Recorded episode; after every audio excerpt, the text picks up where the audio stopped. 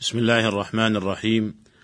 إن الحمد لله نحمده ونستعينه ونستغفره ونعوذ بالله من شرور أنفسنا ومن سيئات أعمالنا. من يهده الله فلا مضل له ومن يضلل فلا هادي له. وأشهد أن لا إله إلا الله وحده لا شريك له.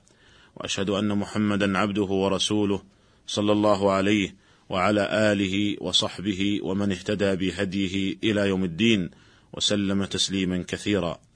أيها الإخوة المستمعون السلام عليكم ورحمة الله وبركاته. سبق أن تكلمنا في الحلقة السابقة عن أحكام عطية الوالد لولده وذكرنا ما يتصل بذلك من مسائل ونتكلم في هذه الحلقة عن أحكام أخذ الوالد من مال ولده. فنقول يجوز للأب أن يأخذ من مال ولده ما شاء. سواء كان ذلك الولد ذكرا أو أنثى صغيرا أو كبيرا. ويدل لذلك من القرآن أن الله عز وجل جعل الولد موهوبا لأبيه فقال سبحانه ووهبنا له إسحاق ويعقوب وقال ووهبنا له يحيى وقال زكريا فهب لي من لدنك وليا وقال إبراهيم الحمد لله الذي وهب لي على الكبر إسماعيل وإسحاق. وما كان موهوبا له كان له الأخذ من ماله. وقال بعض المفسرين في قول الله عز وجل ولا على أنفسكم أن تأكلوا من بيوتكم أو بيوت آبائكم.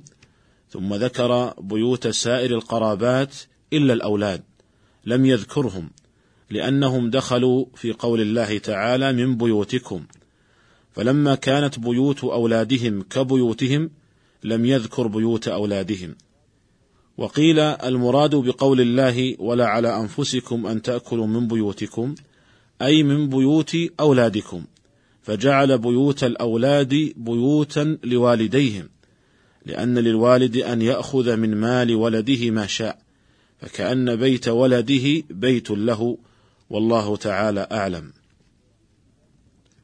ويدل لذلك من السنة قول النبي صلى الله عليه وسلم أنت ومالك لأبيك. وهذا الحديث قد روي من عدة طرق يصح بمجموعها. وقد جاء في بعض الروايات ذكر قصة له. فقد أخرج الطبراني في المعجم الصغير أن رجلا جاء إلى النبي صلى الله عليه وسلم فقال يا رسول الله إن أبي قد أخذ مالي. فقال النبي صلى الله عليه وسلم للرجل اذهب فأتني بأبيك. فلما جاء أبوه قال له النبي صلى الله عليه وسلم ما بال ابنك يشكوك أتريد أن تأخذ ماله؟ فقال يا رسول الله سله هل أنفقه إلا على عماته أو خالاته أو نفسي؟ فقال النبي صلى الله عليه وسلم دعنا من هذا وأخبرنا عن شيء قلته في نفسك ما سمعته أذنك. فقال والله يا رسول الله ما يزال الله يزيدنا بك يقينا لقد قلت في نفسي شيئا ما سمعته أذناي. فقال قل وأنا أسمع. فقال قلت غذوتك مولودا ومنتك يافعا تعل بما أجني عليك وتنهل. إذا ليلة ضافتك بالسقم لم أبت لسقمك إلا ساهرا أتململ. كأني أنا المطروق دونك بالذي طرقت به دوني فعيناي تهمل. تخاف الردى نفسي عليك وإنها لتعلم أن الموت وقت مؤجل. فلما بلغت السن والغاية التي إليها مدى ما فيك كنت أؤمل. جعلت جزائي غلظة وفظاظة كأنك أنت المنعم المتفضل. فليتك فليتك إذ لم ترع حق أبوتي فعلت كما الجار المجاور يفعل. تراه معدا للخلاف كأنه برد على أهل الصواب موكل. قال فقال النبي صلى الله عليه وسلم للابن أنت ومالك لأبيك. والشاهد هو قوله صلى الله عليه وسلم أنت ومالك لأبيك. فهذا يدل على أن للأب أن يأخذ من مال ابنه ما شاء. ويدل لذلك أيضا حديث عائشة رضي الله عنها أن النبي صلى الله عليه وسلم قال إن أطيب ما أكلتم من كسبكم وإن أولادكم من كسبكم. أخرجه أبو داود والنسائي والترمذي وهو حديث صحيح.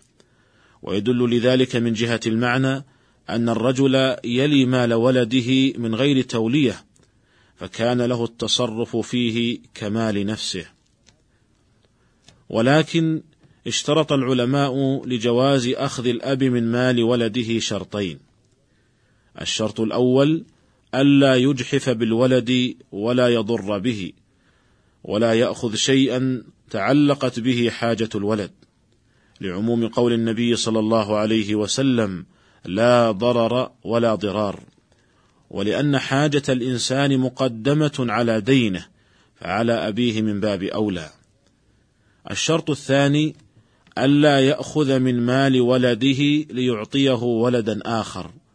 لأن الأب ممنوع من تخصيص بعض ولده بالعطية من مال نفسه فلأن يمنع من تخصيصه بما أخذه من مال ولد آخر من باب أولى.